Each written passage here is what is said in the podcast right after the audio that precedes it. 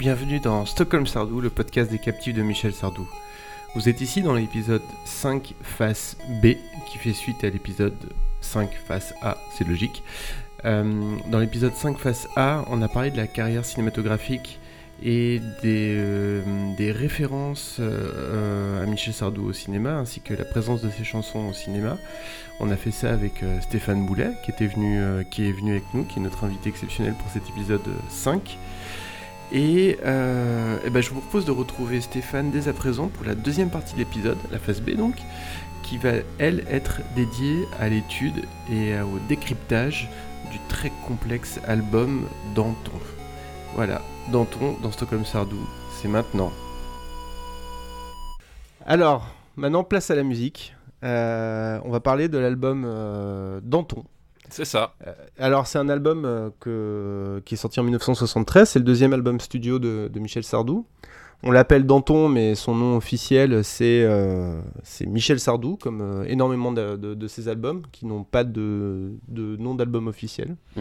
Et c'est l'album 2,5, c'est-à-dire que ah oui, c'est vrai. Il y a le premier album qui est celui sur lequel on entend J'habite en France, Petit, Les Ricains et Les Bals Populaires. Et il y a un deuxième disque qui sort un peu plus tard, qui est une sorte de collection de ce qu'on entend sur des 45 tours et des EP qui étaient sortis avant. Ouais. Donc celui-là arrive en tant que troisième album de Sardou, mais en réalité c'est le deuxième avec des chansons inédites. Ouais, tout à fait. Et donc c'est un album qui fait déjà scandale parce que... Alors c'est un album qui fait scandale en fait pratiquement uniquement à cause de sa pochette. Oui, la pochette, ouais. Sardou, les yeux bandés... Devant un mur... supposément prêt à être abattu par un peloton d'exécution. Alors, c'est toi qui as choisi cet album, Stéphane. Oui. Pourquoi est-ce que tu l'as choisi ? Pourquoi ? Parce que en fait, pour moi, c'est un album, comme on dit, très expérimental. C'est-à-dire qu'il y a un truc qui m'a toujours, d'un point de vue musical, toujours un peu abasourdi avec Michel Sardou, c'est que il y a des fois, il fait des choix en termes de production complètement dément. Et notamment moi un truc qui me tue à chaque fois c'est pas sur cet album mais c'est la ligne de basse de Je suis pour qu'on croirait sortie d'un album de Isaac Hayes. Et ouais. Genre ouais, à quel moment tu fais cette chanson là avec voilà, il y a plein de trucs et cet album il y a des moments comme ça, notamment Danton qui est une espèce de fatras musical complètement hallucinant. Enfin, je trouve ça complètement hallucinant de produire une chanson comme ça pour un artiste de variété. Enfin, c'est voilà.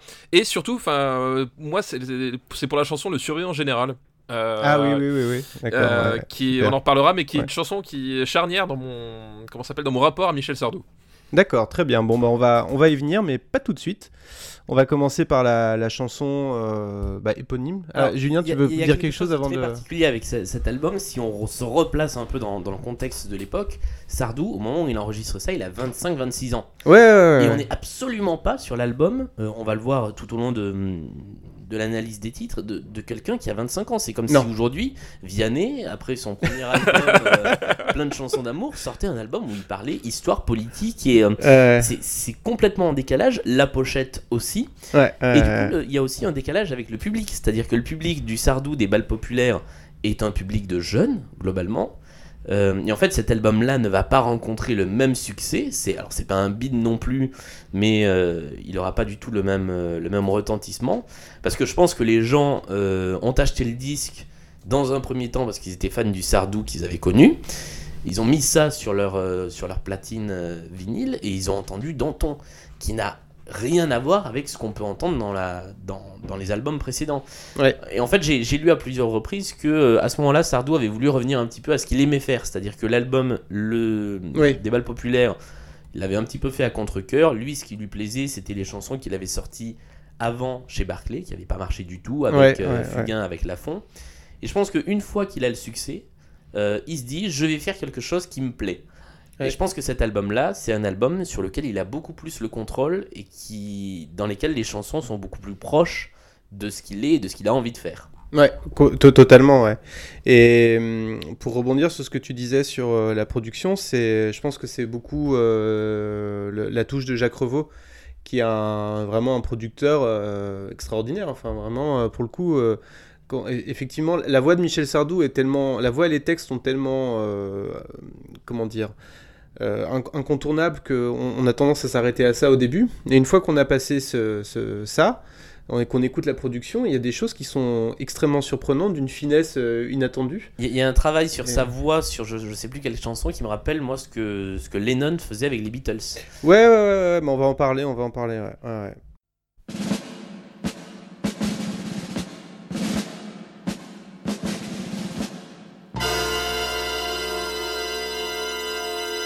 Citoyen, quel est ton nom? Danton. L'œuvre de la Révolution française, citoyen, dont tout ira très bien. Tiens, en 1973, quand tout ira très bien.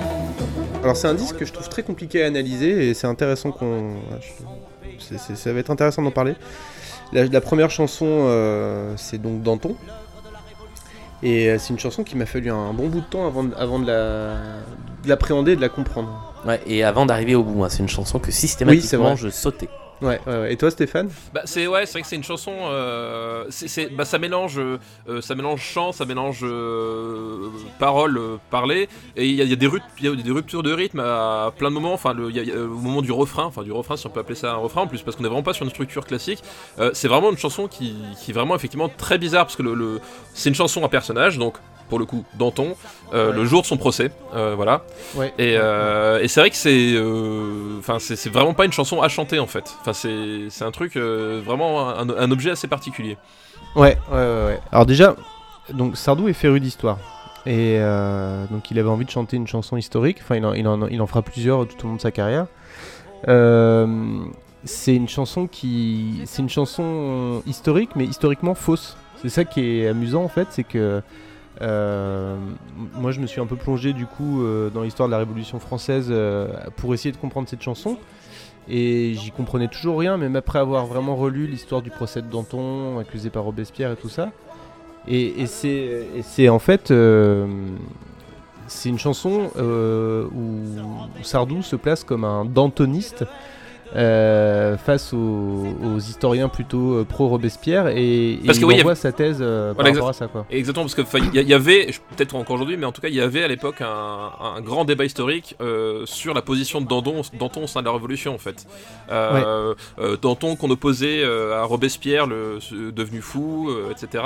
Alors que pour justement les tenants de la Révolution, Danton c'était celui qui avait trahi la Révolution pour finalement vendre en fait la Révolution à une nouvelle forme de monarchie qui disait pas son nom. Enfin, vraiment, t'avais cette espèce de deux écoles qui s'entrechoquaient, quoi. Ouais. Et lui, il a choisi son camp, quoi. Là, clairement, oui, sur cette chanson, on est sur le Danton de Sardou qui prévient, qui dit attention, vous allez trahir les idéaux de la Révolution. Et en fait, c'est une figure de style qui est intéressante parce que Sardou va se placer en 1793, je crois.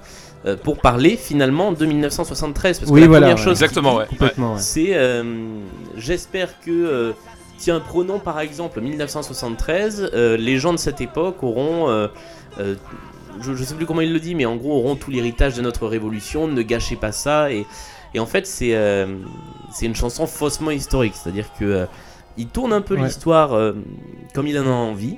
Effectivement, il prend le parti de se placer du côté de Danton face au méchant Robespierre, qui va trahir l'esprit de la Révolution, en tout cas c'est ce qu'on sent dans la chanson, pour finalement parler de la société d'aujourd'hui. Et je trouve que dans les paroles, il y a plein de choses qui sont très ambivalentes. Quand il parle de laisser le pays à un militaire. Ouais.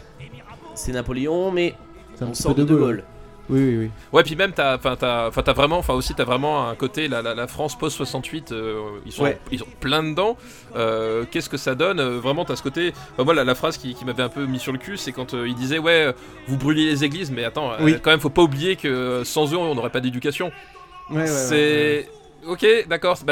Il y a un peu ce côté quand Alain Juppé nous disait il faut parler des bienfaits de la colonisation dans les salles de classe, quoi. Vraiment, les gars, est-ce que c'est vraiment le sens de l'histoire que vous voulez donner, quoi? Et effectivement, à plein de moments comme ça, tu sens qu'effectivement il utilise Danton pour taper sur finalement cette France en train de changer, quoi. Ouais, ouais. Et là, il y a une chose qui est assez particulière, c'est que cette chanson-là invalide partiellement la théorie selon laquelle le réac de l'équipe de Sardou, c'est Pierre Delanoë. Puisqu'à ce moment-là, Pierre Delanoë n'est pas dans l'équipe. C'est ça. Il écrit cette chanson avec un parolier dont on va reparler. Bah oui, Maurice Vidalin. Voilà, Maurice Vidalin. Et en fait, il est... la chanson est déjà, à mon sens, une des plus réac de Sardou dans cette époque-là. Ouais, tout à fait. La façon dont il la chante, ouais. Alors, réac, mais la ligne sur... trahir notre révolution pour la confier à un militaire, c'est aussi un peu peut-être de Gaulle, quoi. Ça a le côté antimilitariste qu'a toujours eu Sardou. Ouais. Mais oui, antimilitariste. Ouais. D'ailleurs, j'avais oublié, j'avais préparé une punchline et j'ai complètement oublié. Je voulais dire que c'était l'album du post-gaullisme et de la masturbation. Mais... ah, mais on n'est pas loin, on est un peu entre les deux. Ouais. On y reviendra. Musicalement, ça reste une chanson qui est hyper exigeante, qui est hyper travaillée, et c'est souvent un grand standard cité par les fans. D'accord. Je suis allé fouiller un petit peu, encore une fois, sur les forums. Ouais. Et c'est vrai que Danton revient très souvent comme une chanson dont on voudrait l'entendre en concert, qui est au palmarès des plus belles chansons de Sardou. Je pense qu'aujourd'hui, c'est une chanson qui, non seulement pour ses paroles, serait très mal comprise, mais qui, dans la formation des concerts de Sardou, serait inchantable en concert. Ouais. Puis elle a un séquencement compliqué avec des alternances entre parler, chanter et tout. Enfin, c'est... Ouais, elle est très forte. C'est-à-dire que la première fois qu'on entend Sardou dans cet album, il crie. Et il crie le nom de Danton. Ouais. Exactement. Ouais. La première voix qu'on entend n'est pas la sienne. Je sais pas qui c'est d'ailleurs, mais. Je sais pas. Le premier Sardou crie et la chanson est très violente. Ouais. Bon. Donc ouais, une chanson vraiment intéressante et j'ai trouvé une analyse intéressante dans le livre Vox Populi de Frédéric Quinonero qui est très intéressant. Après il y a la chanson d'adieu et c'est vraiment la seule chanson de l'album pour laquelle j'ai rien à dire parce qu'elle m'intéresse. Pareil. Voilà. J'ai rien à dire non plus. Ouais. J'ai pris quelques notes sur cette chanson là. Il y a quelque chose. Je sais pas si c'est mon oreille qui est un peu mal orienté ou si c'est une coïncidence, mais je trouve que cette chanson, la ligne mélodique du refrain, reprend un petit peu ce n'est qu'un au revoir. C'est-à-dire que je sais plus comment font les paroles, mais ça, en mode mineur, donc ce n'est qu'un au revoir, c'est ce n'est qu'un au revoir, mes frères. La chanson d'adieu, c'est la même chose de façon triste. Et en fait, c'est la première d'une série de chansons dans cet album qui vont être des chansons d'amour, mais d'amour triste, d'amour qui se termine, d'amour pas très sain. Tout à fait. Et en fait, pour un chanteur qui a eu un succès auprès des jeunes à ce moment-là, il prend complètement le parti d'arrêter de chanter l'amour et de chanter des choses tristes. Et pareil, il a 25 ans. À 25 ans, il parle d'adieu. Moi, je me suis même demandé si c'était vraiment une rupture ou si c'était la mort ou si c'était... Ce qui dit quand même, le pitch de la chanson, c'est moins l'adieu dure longtemps, moins il est douloureux. Ouais, je suis allé jusqu'à me dire, est-ce que c'est pas une chanson sur la mort, voire sur l'euthanasie, voire c'est-à-dire que c'est tellement triste, tellement sombre que cette séparation, elle est assez terrible. Ouais. Mais c'est vrai que tout le long de l'album, tu te dis, mais c'est incroyable que ça soit chanté par un mec de 25 ans, quoi. Ouais, c'est l'album est très mature pour l'âge qu'il a. C'est pas l'album de la maturité de Sardou parce qu'il est encore en train de farfouiller, mais par contre c'est un album qui est pas l'album d'un gamin de 25 ans. Ouais. Non, clairement. Alors après il y a une chanson que je trouve hyper drôle et qui lui a valu moult critiques, c'est Bonsoir Clara, qui est le seul vrai gros tube du disque à l'époque, puisque c'est celui-là qui cartonne en 45 tours, alors que les chansons qu'on a retenues de l'album, qui sont plutôt Un enfant et le surveillant en général, ont eu un succès bien moindre en 45 tours. Ouais. Et toi Stéphane, cette chanson elle t'inspire quoi alors ? Bah pour moi cette chanson elle est très étrange parce que c'est déjà un reggae blanc. Donc et les reggae blancs généralement ça fonctionne pas toujours très très bien. C'est un genre musical à part entière hein, le reggae blanc, il faut le savoir. Ouais, c'est vrai. Et déjà il y a cet aspect-là musicalement, je trouve le choix assez curieux. Puis bon, enfin c'est le Sardou franchouillard, hein, parce que l'idée, voilà, c'est une chanson qui globalement nous raconte que les femmes nous cassent un peu les couilles. et oui. que bon, se marier c'est pas forcément l'idée du siècle. Alors après, voilà. on est chacun libre de de choisir si c'est vrai ou pas. Mais vraiment, c'est ce côté. La chanson d'ailleurs, je crois qu'elle avait fait parler d'elle aussi à cause de ça. Ouais, c'est voilà, c'est ce côté un peu franchouillard, le mec relou, tu sais, dans l'open space, qui fait des réflexions parce que la secrétaire a une mini jupe aujourd'hui. C'est ça cette chanson. Donc c'est un gros tube, c'est très chantant. Enfin, tu sens effectivement il y a une certaine finesse dans l'écriture au niveau de l'humour, etc. Mais ouais. globalement le fond de la chanson me gêne quand même un peu, pour ne pas dire beaucoup. Voilà. Il y a une phrase dans les paroles de la chanson qui dit, je sais plus exactement comment ça le dit, mais te marie pas parce que dans 10 ans ta femme ressemble à ta mère. Oui, exactement. Ouais, c'est ça. Haute sphère du machisme et de la misogynie. Cette chanson, c'est vrai qu'elle est drôle. C'est l'histoire d'un mec qui dit ouais, alors marie-toi si tu veux, tu l'aimes, ok, mais tu m'empêcheras pas de penser que dans 10 ans tu regretteras. Mais c'est un peu les blagues du PMU en chanson, enfin tu vois, t'as ce côté-là, quoi. C'est vraiment de la discussion de comptoir. Mais c'est d'ailleurs on dit que c'est un album qui est réparti entre chansons très fines et chansons à boire, quoi. C'est vrai qu'il y a un peu de ça, ouais. C'est vrai qu'il y a un peu de ça. Moi je trouve qu'il y a une partie des chansons. Alors j'ai lu, je sais plus où, peut-être que ça m'a orienté, que on disait souvent que Benabar était le Sardou de gauche. Je trouve qu'il y a quelques chansons dans cet album qui... Je croyais que c'était Le Forestier, le Sardou de gauche. Ah, ça pourrait aussi, ouais. Cette chanson, écrite autrement, pourrait complètement être une chanson de Benabar, oui, dans la veine des Dis-lui oui, des Y'a une fille qui habite chez moi. C'est vrai que c'est pas faux, ouais. C'est pas faux. Mais oui, la ligne qu'on entend le plus, c'est si tu veux pas que ta femme t'embête ou t'emmerde, te marie pas. Ouais, c'est ça. Bonsoir, Clara. Voilà. Mais le truc, dans 10 ans, elle sera comme. Elle ressemblera à ta mère. C'est.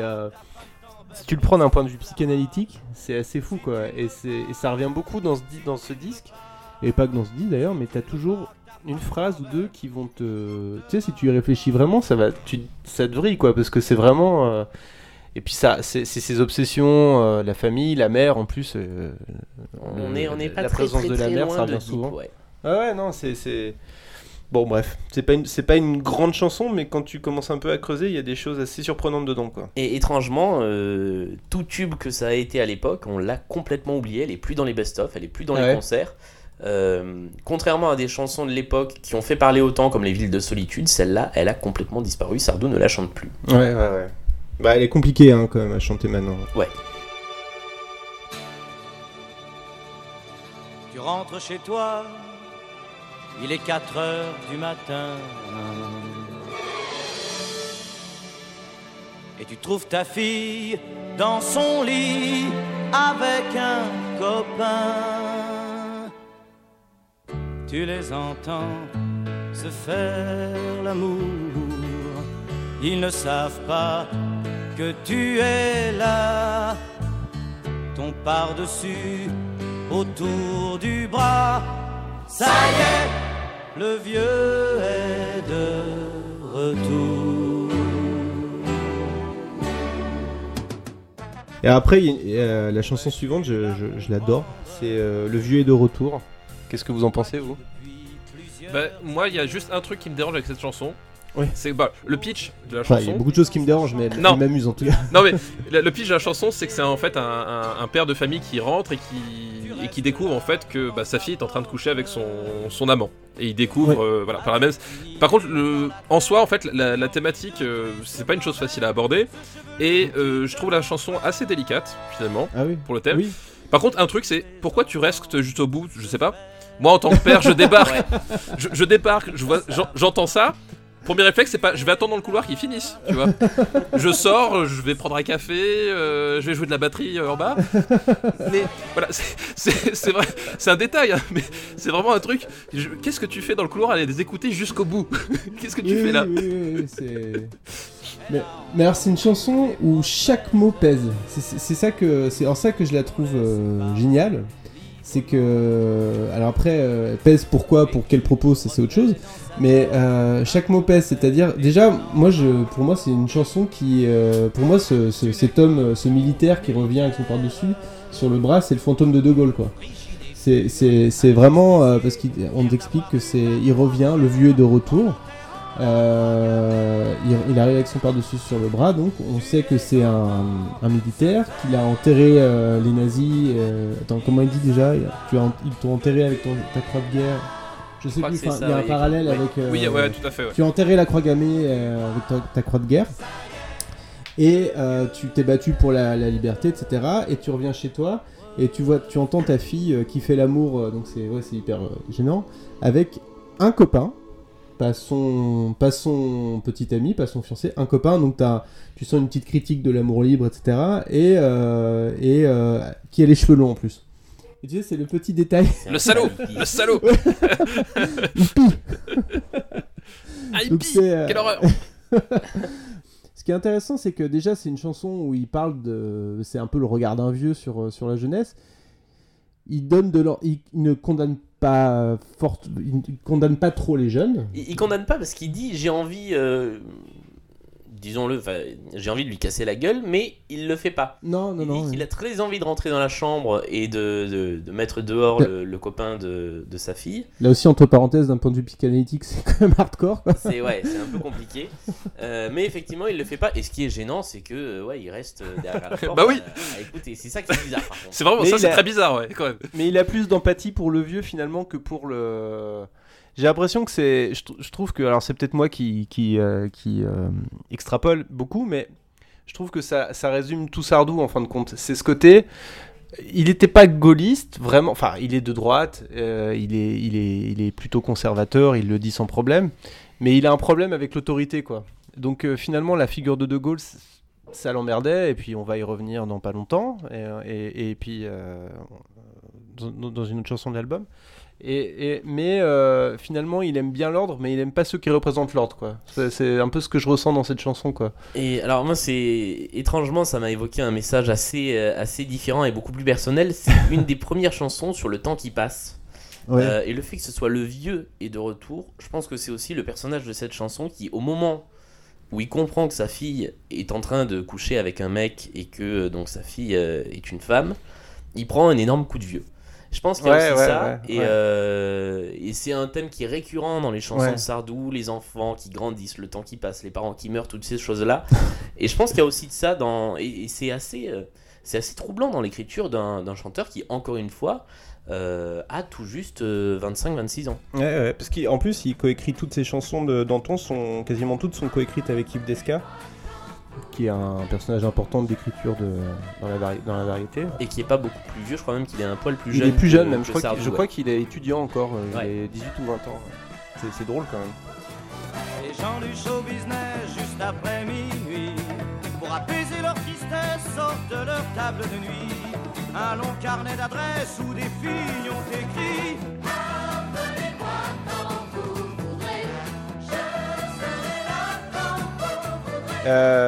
Alors après, il y a une chanson qui est complètement d'actualité. Oh oui. Oui. Les gens du show business. Voilà. Est-ce que vous voulez en parler ? Il y a beaucoup de choses à en dire. Hein. C'est la chanson. Les gens du show business, c'est Harvey Weinstein. Ouais, c'est complètement. Ces gens qui... Alors à la première écoute, je m'en suis pas du tout rendu compte. Ouais. Je me suis dit, c'est les gens du show business qui...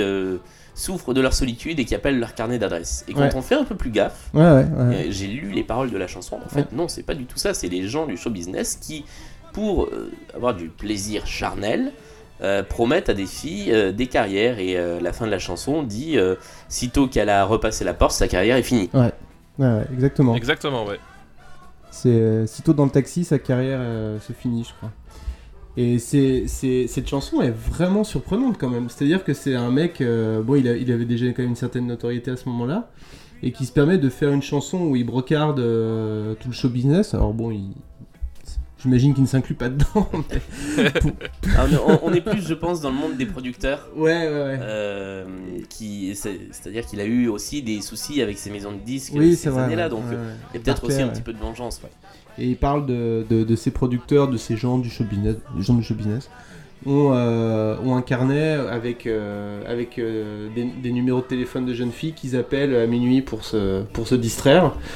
Et il leur promet, alors c'est très bien écrit, c'est sur la moquette, il leur promet une grande carrière. Voilà, il leur promet des choses formidables, elles ont une voix sublime, etc. Et puis dès que c'est fini, bah, au revoir quoi. Ce qui est terrible, c'est de se dire que cette chanson-là, elle est toujours autant d'actualité. Je suis étonné qu'on ne l'ait pas ressortie pour l'occasion, parce que c'est une chanson d'actu. Que veux-tu, on doit tout faire. Hein. Et ouais. C'est ça. C'est un vrai boulot. Hein. La seule chose qui me gêne un peu avec cette chanson, et qui me gêne, c'est exactement la même chose que ce qui me gêne un peu avec Promotion Canapé, c'est le rôle des femmes là-dedans. C'est-à-dire que c'est malgré tout elle qui se jette dans la gueule du loup, oui. Puisqu'il y a une phrase en forme de appelez-moi quand vous voulez, voilà, appelez-moi quand vous voulez, oui bon, après c'est pas une excuse, mais ça contextuellement, et puis enfin c'est en 73, donc c'est bon, voilà, c'était pas encore, enfin déjà je trouve que pour l'époque c'est une chanson qui balance pas mal entre guillemets, et puis c'était quand même. J'ai pas d'autres exemples de chansons comme ça dans la variété française. Non, ça m'évoque rien. Pour une fois, c'est pas une chanson de Benabar qui me revient. Après, le fils de Ferdinand, c'est une chanson où il parle de. Puisque son père s'appelle Fernand, donc le fils de Ferdinand, je pense que le parallèle n'était pas trop dur à faire. C'est une chanson plutôt humoristique où il parle de sa jeunesse à Marseille. Enfin, c'est pas lui, c'est une chanson à un personnage. Hein. Je suis le fils de Ferdinand. Alors, on se demandait en préparant l'émission s'il y avait une référence biblique ou pas, puisque le point de départ de la chanson c'est ne me demandez rien, je suis pas Jésus, je suis juste le fils de Ferdinand, qui est un ébéniste. Ouais. Moi, je pense que pour le coup il n'y a aucune référence, c'est juste une figure de style sur j'aurais pu être Jésus, mais en fait je suis juste Ferdinand. Ouais. Enfin, le fils de Ferdinand. Et après, c'est vrai qu'il y a une sorte de croisement avec quelque chose d'autobiographique sur Marseille. Ouais. Elle est assez difficile à qualifier, cette chanson. Avec sa mère qui fait je crois qu'il parle aussi il parle de ses deux parents, ouais. De ses deux parents qui sont chanteurs. Il parle du fait que son personnage est une sorte de petit voyou. Bon, c'est une chanson plutôt marrante, mais c'est vrai que j'ai du mal à y trouver un sens particulier. Et toi Stéphane, elle t'a inspiré quelque chose en particulier? Non, ouais, c'est une chanson que je trouve assez passe-partout, surtout dans le cadre de cet album-là, en fait, où, comme on l'a dit, on a déjà beaucoup discuté sur toutes les autres. Ouais. C'est une chanson, j'ai pas trop retenu de choses, même mélodiques. Enfin voilà, c'est une chanson qui un peu bouche-trou, à mon sens, oui. Quoi. Alors, j'ai sauté une chanson, c'est J'ai chanté.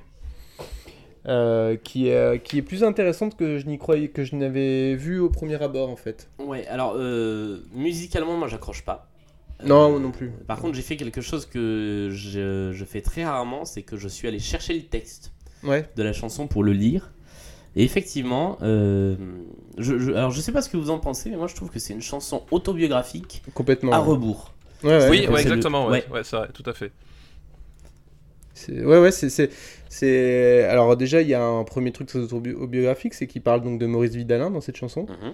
Il dit j'ai chanté les chansons d'un dénommé Vidalin, donc qui a coécrit la chanson Danton, et puis qui était un parolier très reconnu pour ses collaborations avec Piaf, Beko, je sais plus, enfin bref, c'est plutôt la génération d'avant, les chanteurs des années 60 en tout cas, mais oui, en gros, c'est une chanson c'est une chanson que je trouve plutôt émouvante en fait, où il parle que lui, il était dans l'ombre de ses parents, qui étaient des artistes reconnus, et qui s'affranchit à un moment donné, qu'il ose lui aussi devenir un artiste à part entière de son côté. Quoi. Alors, je n'ai pas du tout interprété parce comme ça. Il parle de l'ombre des géants aussi à un moment, c'est pour ça aussi. Oui, c'est ça, ouais. L'ombre des géants. Ouais. Il parle qu'il vivait maquillé, tout ça. Ouais. Moi, dans l'interprétation que j'en ai faite, et c'est pour ça que j'en parlais tout à l'heure par rapport à sa carrière au cinéma, c'est que je vois cette chanson comme la chanson d'un Sardou jeune qui chante un Sardou vieux. Ouais. C'est pour ça qu'il parle des chansons de Vidalin au passé, parce qu'il dit j'ai chanté du Vidalin alors qu'il vient d'en chanter 10 minutes plus tôt. Oui. Et qui anticipe déjà ses regrets. Oui. Et c'est-à-dire que j'ai l'impression qu'il dit j'ai chanté faute de pouvoir faire mieux, et en fait, être derrière le rideau dans l'ombre des géants, pour moi, c'est faire du théâtre, faire du cinéma. Et j'ai l'impression, mais voilà, c'est juste mon interprétation, que il sait déjà que toute sa vie, il va regretter d'avoir fait de la chanson, et, ou en tout cas de regretter de ne pas avoir fait du théâtre et pas avoir fait du cinéma. Oui, il y a de ça, et en plus, c'est effectivement, je suis en train de reprendre les paroles, parce que, voilà, et dans 100 ans, quand je serai très vieux, j'aurai des souvenirs faits de 1000 chansons, et au rideau, à mon ultime adieu, à l'oreille de mon fils, elles diront en mon nom pourquoi j'ai chanté. Du coup, c'est marrant, vu qu'en ce moment, il est en train de finir sa carrière de chanteur. Hein. Adieux, ouais. C'est un drôle de... Peut-être qu'il osera là. Je sais pas s'il la chante toujours sur scène, mais... Je crois pas, ça fait partie des chansons qui sont pas beaucoup chantées en live. Ouais. Et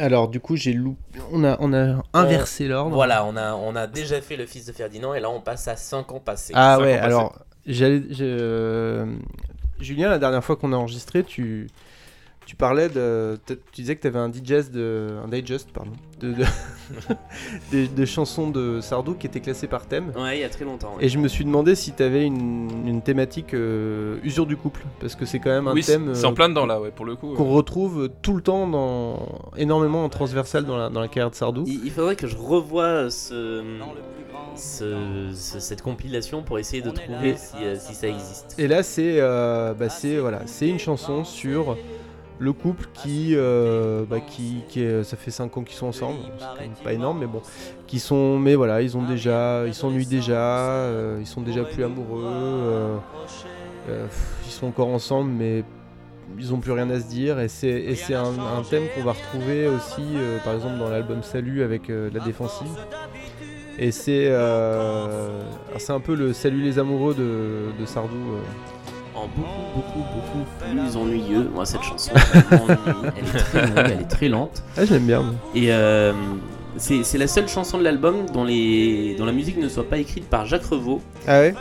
Il l'a écrite avec. Alors, il faut que je retrouve son nom parce que Georges. Ben voilà, Georges Caravans. Exactement. Qui a beaucoup écrit de musique pour Aznavour.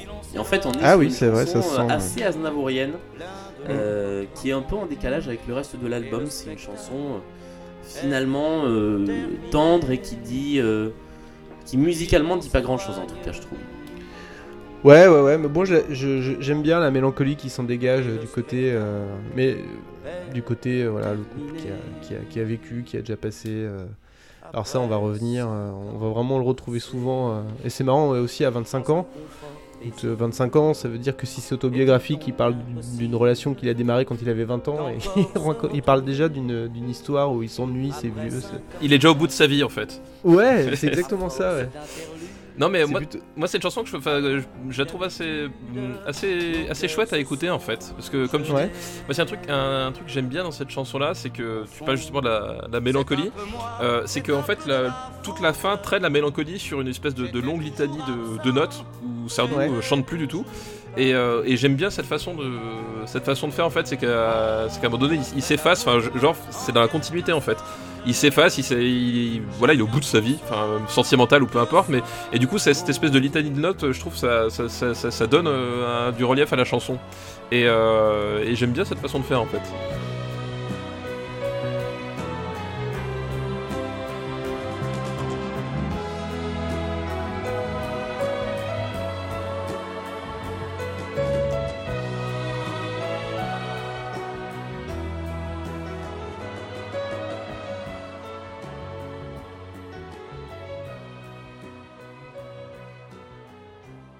Ouais, non, j'aime bien aussi.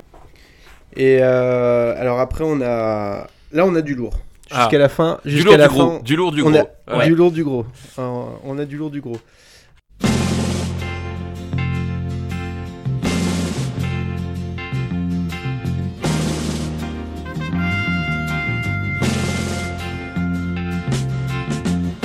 Monsieur le Président de France, je vous écris du Michigan. Monsieur le Président de France, alors ça c'est quand même un... Alors c'est pas un inédit au moment où elle sort sur cet album, c'est la deuxième version de la chanson. Il la remet, il la réenregistre et elle sort dans cet album, mais je trouve qu'elle s'inscrit très bien dedans. Et c'est, s'il fallait la résumer, c'est les ricains côté américain. Exactement. Oui. Exactement. Et c'est ouais, elle était déjà présente sur l'album où il y avait les Ricains, donc les Ricains qui, pour mémoire, on l'a pas encore traité dans le podcast, mais c'était une chanson qui avait été interdite carrément le jour de sa sortie. Parce qu'elle est sortie le jour, je crois, du début de la guerre du Vietnam, ou ouais. Enfin, un jour où c'était dans l'actualité. Et c'était une chanson pour le coup anti-gaulliste. Et là, donc, Monsieur le Président de France, c'est une lettre. Alors, j'ai lu que c'était une vraie lettre. Enfin, je pense qu'elle a été réécrite quand même, hein, parce que sinon, le fils de soldat américain, il maîtrisait bien les rimes en français. Mais c'est une lettre adressée par un jeune américain au président français. Qui vit au Michigan. Eh oui, attention. Et du coup, après, il y a des rimes en justement. Bah oui. Pour dire, bah voilà, c'est les Ricains, c'est à nouveau les Ricains, c'est-à-dire si on avait, mon père est mort à Avranches pour vous, bah souvenez-vous-en quoi. Ouais, c'est ça. C'est et encore une fois, on est dans le contexte au moment où la première version de la chanson sort de la guerre du Vietnam, et cette chanson dit, ouais, c'est exactement ça. C'est souvenez-vous que nous, on a fait beaucoup pour vous, donc. À un moment, il faudrait nous rendre la monnaie de notre pièce. Ou il y a un côté, comment dire, j'allais dire revanchard, mais c'est pas ça du tout. Mais c'est un côté, oubliez pas ce qu'on a fait pour vous, quoi. Ouais, bah, c'est-à-dire, c'est une chanson qui est sortie en même temps que les Ricains. Au moment où De Gaulle a quitté l'OTAN, c'est ça, hein, quitté l'OTAN, hein, je dis pas de bêtises, fait quitter la France à l'OTAN, on était en plein pic d'anti-américanisme, et où en plus il y avait la guerre du Vietnam qui venait d'éclater. Et donc ce jeune fils de soldat dit à Monsieur le Président de France, au moment où les gens brûlent le drapeau, brûlent le drapeau américain, rappelez-leur de temps en temps que bah, mon père est mort pour votre liberté, quoi. Mais en fait, c'est justement un aspect que je trouve un peu gênant. C'est le même principe que on avait parlé dans Danton, c'est-à-dire que c'est l'espèce de lecture de l'histoire rétrospective. Ouais. C'est qu'en fait, effectivement, on parlait de montée d'anti-américanisme, etc. Et plutôt que s'intéresser à ce qui pousse à l'anti-américanisme, oui, à cette période-là, il fait un parallèle qui à mon sens, historiquement, enfin, n'a pas de valeur, parce que inutile de rappeler le contexte du débarquement de Normandie et des plages d'Avranches, mais il y a vraiment ce côté-là qu'on occulte. Enfin, je trouve ça trop facile en fait. Vraiment, ouais, oui. Ce côté, on appuie, oui, mais regardez, c'est le même principe. Voilà, Harvey Weinstein, oui, mais regardez, il a produit Tarantino. D'accord, ouais, mais voilà. Mais au bout d'un moment, c'est vraiment dommage en fait finalement je pense d'avoir gardé cette ligne-là, parce qu'en fait c'est à mon sens le seul couplet qui pose vraiment problème, parce que le reste on peut comprendre en fait le côté de l'émotion, et il n'aurait pas été obligé d'en faire aussi facilement référence de façon aussi direct. Je pense qu'on serait resté plus dans l'émotion pure entre guillemets, et rajouter la petite couche sur les drapeaux brûlés, je pense pas que c'était le plus malin à faire, quoi. Oui, c'est, puis comme tu dis, c'est pas parce que les Américains sont débarqués en France voilà, pour lutter contre le nazisme en 44 qu'ils font pas de la merde au Vietnam, quoi. Voilà, ça, c'est pas parce que effectivement la libération de la France était légitime que l'opération Vietnam l'est d'ailleurs. Puis ouais. Voilà, c'est effectivement, et c'est ça, c'est très étrange. Enfin, c'est très étrange. C'est un mécanisme qu'on retrouve dans chez beaucoup de personnes, dans beaucoup de voilà. Mais ouais. Du coup, ça s'aborde la chanson complètement à mon sens, quoi. Ouais.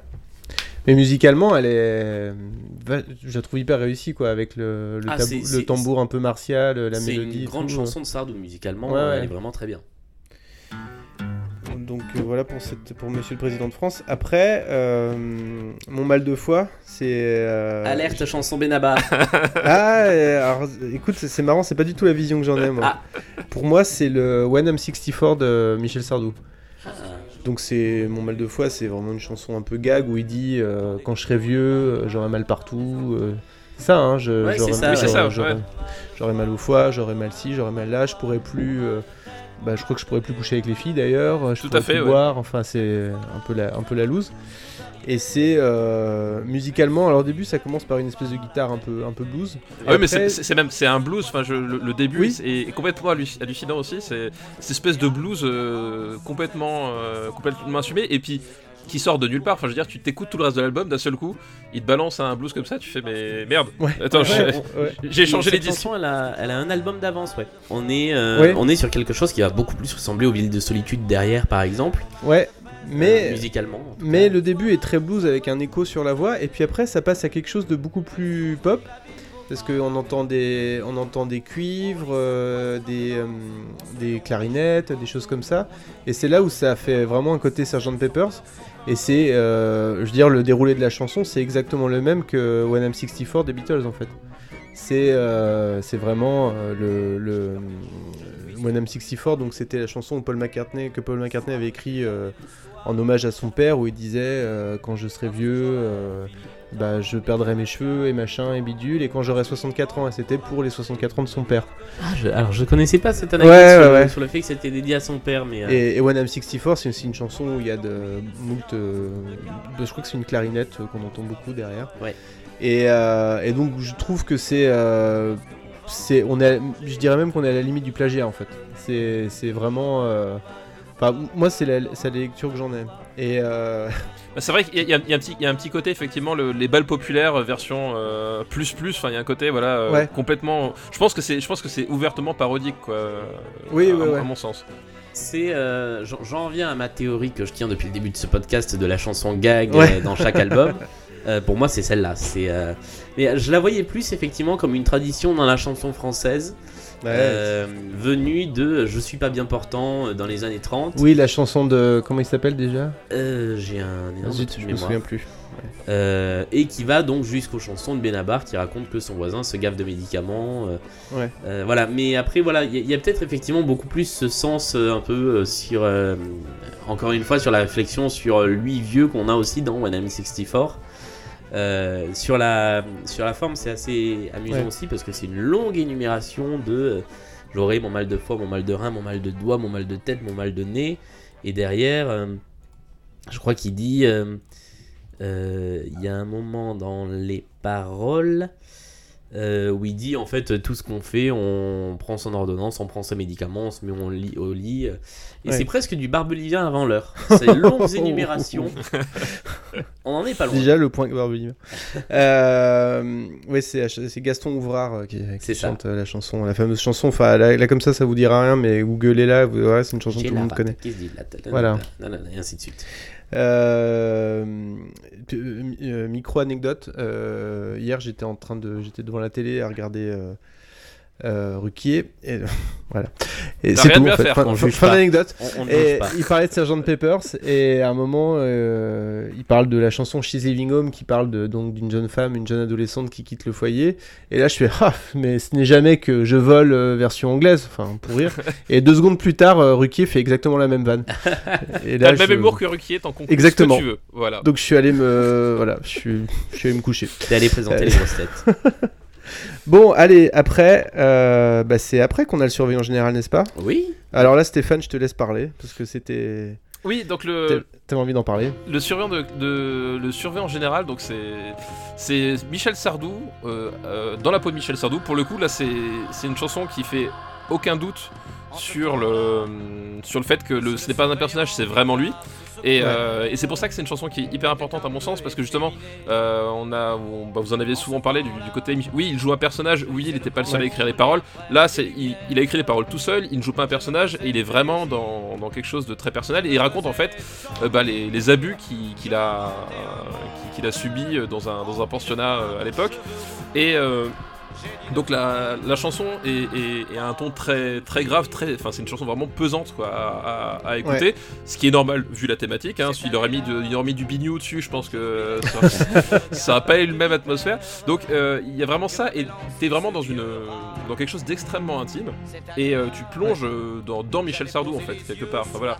Et je la trouve vachement intéressante pour ça. Et le problème c'est que quand je me suis mis à la réécouter, parce que moi quand j'écoute des chansons, j'écoute jamais les paroles au début. Je suis toujours sur la musique, les paroles pour moi c'est genre ça vient en 4ème position dans les trucs intéressants, derrière la basse, c'est pour vous dire à quel point les paroles c'est pas un truc qui... et en fait, quand je me suis mis à réécouter les paroles, en fait, le dernier couplet, il me terrasse, hein. Ouais, il me terrasse littéralement, quand il dit littéralement que quand une femme se refuse à faire un peu plus que le nécessaire, il va lui dire qu'il a été traumatisé quand il était jeune, et genre... c'est vraiment, il faut pas longtemps pour lire entre les lignes pour dire oui, bah quand je me comporte comme un enfant avec des femmes que j'estime qu'elles me doivent, parce qu'en plus vraiment la tournure de la phrase est vraiment sans ambiguïté, qu'elle me doit quelque chose, d'accord, mais quand même au bout d'un moment ça peut pas tout excuser, quoi. Et c'est la chanson qui pour moi m'a fait basculer, voilà, du côté obscur de Michel Sardou, quoi. Je sais que je me suis rendu compte que au-delà des a priori que j'avais sur la variété avant, puis l'intérêt musical que j'ai pu trouver après, c'est vraiment à un moment donné c'est pas le genre de personnage avec lequel je me sentirais à l'aise, quoi. De son carcan de préjugés, parce que je n'ai pas la manière. J'ai presque envie de lui confier qu'en ce temps-là, j'avais un surveillant des classes secondaires, mais ça la ferait rigoler. Ouais, alors elle est très compliquée, cette chanson. Alors déjà, pour commencer, c'est vrai qu'il raconte, il fait une de ses premières références au Grand Maulne, qui est un sujet qui le passionne. Et il parle effectivement de ces années en internat où il est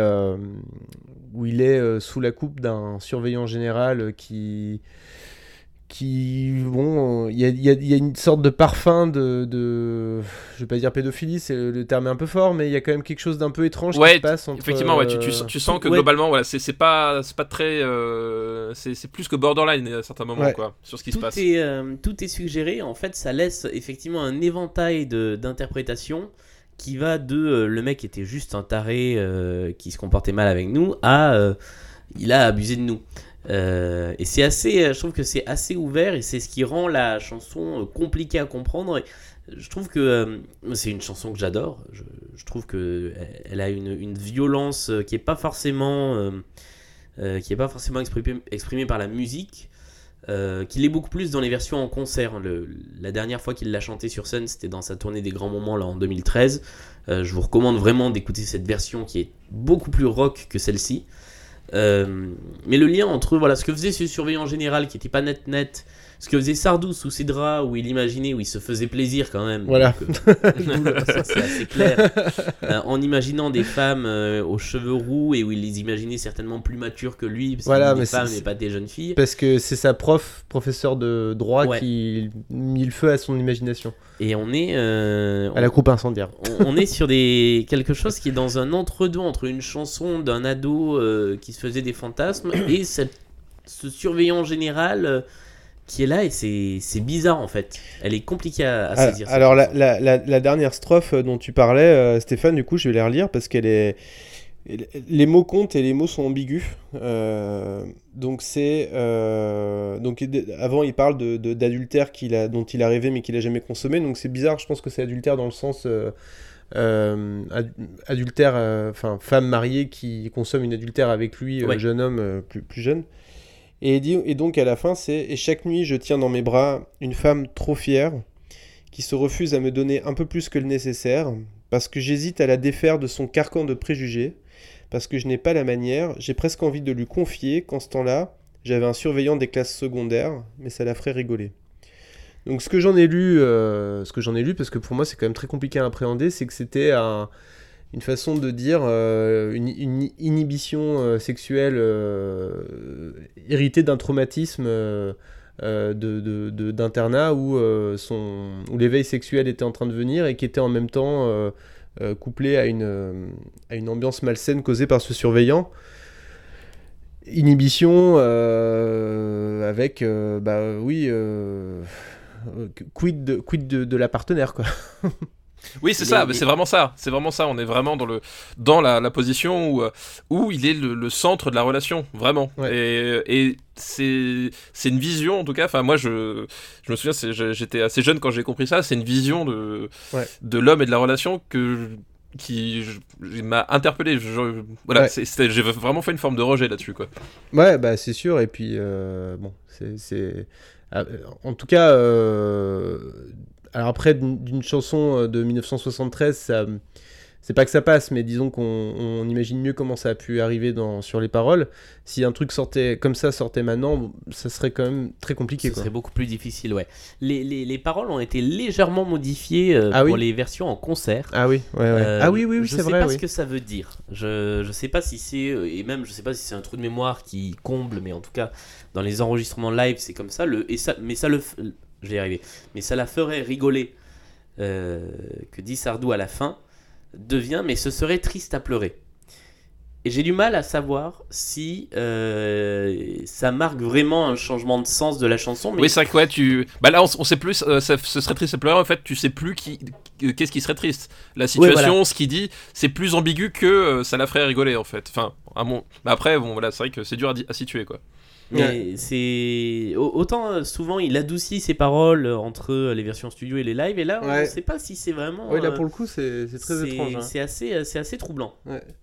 C'est vraiment une chanson qui met mal à l'aise quoi. Ouais. Alors mal à l'aise du début à la fin quoi. Moi je persiste à dire c'est une chanson que j'adore écouter, mais de la même manière en faisant pas gaffe de trop près aux paroles. Oui, non, effectivement, d'un point de vue musical, je trouve que, à mon sens, elle est vraiment très, c'est peut-être la plus réussie de l'album parce qu'il y a vraiment une atmosphère, une composition. Enfin, il y a tout un climat qui est là et qui est super intéressant. Effectivement, quand je l'avais abordé la première fois comme un tube de Michel Sardou qui passait sur machin, Chéri FM, ce que tu veux, je le prenais juste comme ça quoi. Mais c'est vrai qu'une fois que t'es rentré dedans, et surtout, enfin en tout cas après moi, une fois que je suis rentré dedans à ce point-là et que j'ai eu cette compréhension là, par contre j'arrive plus à m'en défaire quoi. Non mais c'est clair ouais.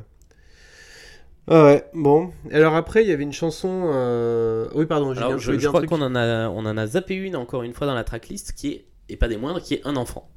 Ah ouais, mince alors. Ouais, zut, juste avant. Bravo, Martin. Général. Okay. Ah non, mais c'est. Ah bravo. Alors là, je te félicite pas. C'est ouais. Quelle honte. C'est ça, hein, de travailler sans conducteur. Un enfant, ouais. Mais j'avais tellement hâte de parler du Surveillant Général. Et Un enfant, elle est super intéressante aussi, en plus. Alors, c'est encore une des chansons d'amour de ce disque qui n'est pas du tout une chanson d'amour. C'est non, pas du tout. Bah, on est sur... Moi, la première fois que je l'ai écoutée, quand j'étais gamin, je me disais, c'est une chanson d'amour d'un mec qui dit à une fille, j'ai envie qu'on fasse un enfant. Et derrière, il y a immédiatement un second degré de lecture qui est terrible. Ah oui. Qui est absolument terrifiant. Terrible, ouais. Et je pense qu'on est encore un degré au-dessus de Bonsoir Clara dans le. Ah oui, dans oui, la oui, pour chose. Le coup, ouais. Oui, parce que c'est donc Un enfant, c'est pour résumer, et là aussi il faut vraiment lire les paroles attentivement et faire attention aux mots parce que les mots comptent. Mais c'est très simple, c'est une chanson sur un mec qui veut qu'une nana random lui donne un enfant, disparaisse, pour que lui puisse avoir ensuite s'accomplir en tant qu'homme, puisque un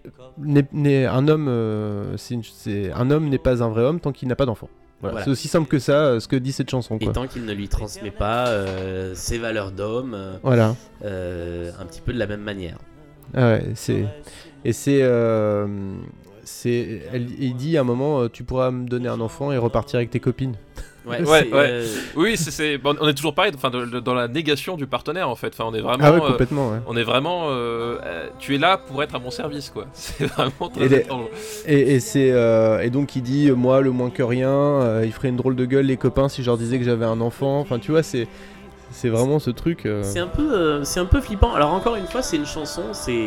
Et c'est quand même souvent le cas avec les chansons de Sardou, c'est une chanson qui est pas désagréable à écouter parce que elle passe souvent en radio, il y a des beaux cœurs, il y a une deuxième voix sur la fin de la chanson, une voix féminine qui est assez jolie. Mais ce que dit la chanson, c'est pour moi c'est une chanson de loser. C'est effectivement un mec qui dit bah moi je suis personne.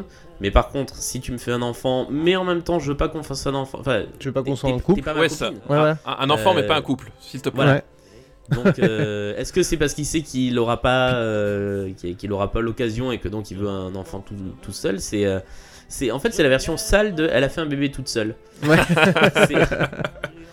Et ouais, la fin de la chanson est assez creepy quoi. Quand il dit si tu m'en fais un, tu pourras retourner avec tes copains. On voit vraiment le personnage de la chanson qui tourne autour de la fille en lui disant on va au lit ou je te laisse pas partir. Ouais, c'est et alors, en même temps c'est, enfin c'est pas en même temps, mais c'est que je pense que ça renvoie aussi sur un truc de l'époque où effectivement je pense que l'affirmation masculine, en tout cas pour certains, passait par la parentalité, et je pense que c'est un truc qui a pas complètement disparu de la société non plus. Beaucoup de c'est plus les femmes qui subissent ça en général, mais une espèce de pression sociétale de dire alors quand est-ce que tu vois, genre quand deux personnes sont en couple, quand est-ce que vous faites un gosse.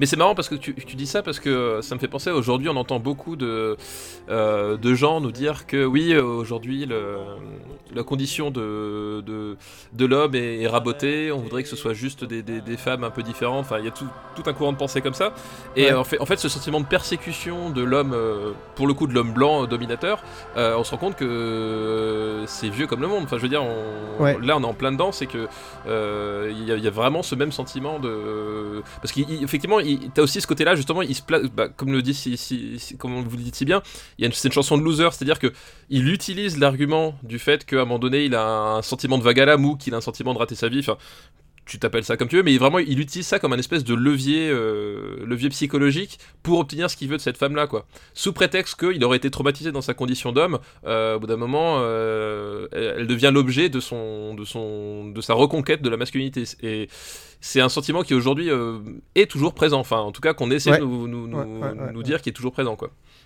Ouais. On suppose que la chanson était chantée à ce moment-là avec un point de vue favorable sur le sentiment de lui ou du personnage, mais peut-être que c'était pas le cas, j'en sais rien, enfin j'en doute, mais... J'ai du mal à savoir si c'est extrêmement premier degré ou s'il y a quand même une pointe de second de critique, degré dans cette chanson. Je suis pas sûr, mais peut-être, je sais pas. C'est parce que la façon dont c'est écrit, effectivement, moi ce qui me trouble, c'est ces derniers vers où il dit voilà, si tu m'en fais un, tu pourras retourner avec tes copains. On est vraiment dans le côté étrange, et je pense que même pour l'époque ça a du mal à passer, alors que la chanson a plutôt bien marché. Ça n'a pas été un carton, mais elle a plutôt bien marché, elle n'a pas fait scandale, donc j'ai du mal à saisir s'il y a quelque chose de particulier ou pas. Ça fait partie des chansons dont aujourd'hui, quand Sardou les chante sur scène en petit medley ou pas longtemps, il dit qu'est-ce que je pouvais être con à cette époque-là. Ça va de pair avec Je veux l'épouser pour un soir, qui est un peu son pendant c'est sexuel. Vrai. Celle-là elle est encore plus creepy, je crois. Celle-là elle est encore plus compliquée parce qu'elle n'a pas de but, c'est juste faire l'amour à une femme pour un soir et disparaître. Et aujourd'hui il dit mais quand même qu'est-ce que je pouvais être con pour faire des trucs pareils. Bon.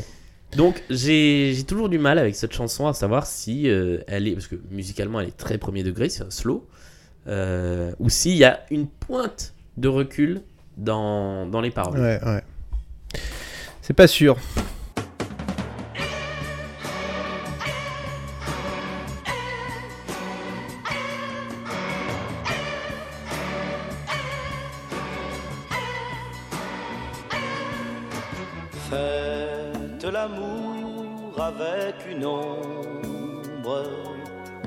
Bon, et alors là on a fait le tour des chansons de l'album, et après il y a une B-side que j'aime beaucoup, c'est Avec l'amour, je sais pas si vous l'avez écouté ou... Mais quelle chanson de hippie.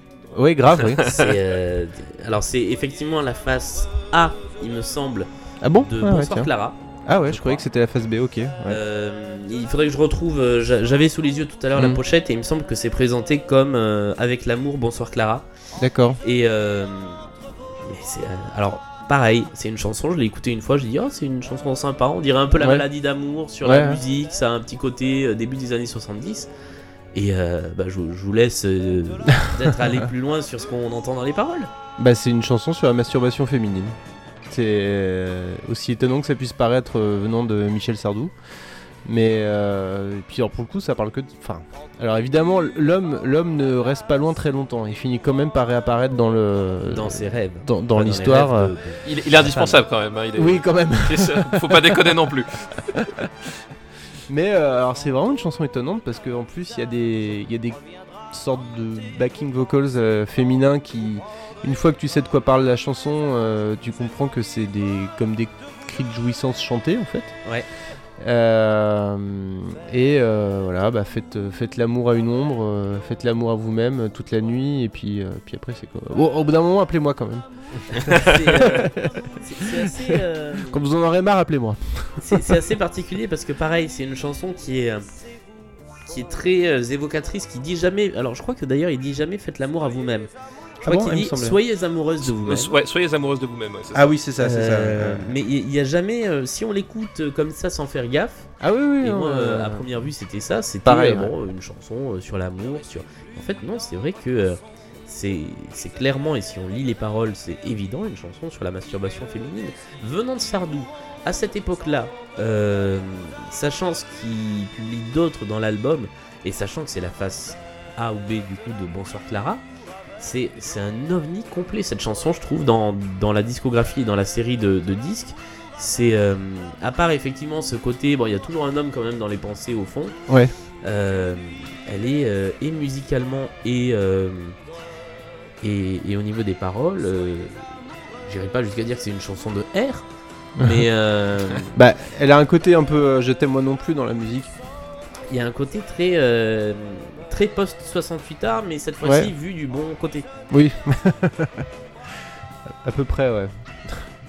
Et je sais pas, toi Stéphane, tu voulais ajouter quelque chose sur ça? Non, écoute, vous avez à peu près tout dit. C'est vrai que c'est assez particulier ce morceau posé comme ça. Mais alors du coup, tu sais pas trop, justement, comme il est en couplet à Bonsoir Clara et qu'il est pas sur l'album. Est-ce que à un moment donné, il s'est pas dit flûte, faut un peu contrebalancer les choses, je sais pas. Tu vois, t'as aussi pourquoi est-ce que celle-là n'a pas été sur l'album et pourquoi est-ce qu'il a gardé justement des trucs beaucoup plus problématiques. Ça aussi, c'est une question qui est assez mystérieuse. La tracklist de l'album est effectivement assez particulière parce qu'il remet une vieille chanson qui est Monsieur le Président de France, à une époque où elle est plus d'actu, ou plus tellement, et il oublie cette chanson avec l'amour qui a été remise dans les versions rééditées, mais c'est vrai qu'on se demande pourquoi ce choix-là. Ouais. Bah, peut-être que nous lui poserons la question nous-mêmes, un jour on va savoir. Bah voilà, peut-être un jour la réponse viendra. Voilà. Qui sait ?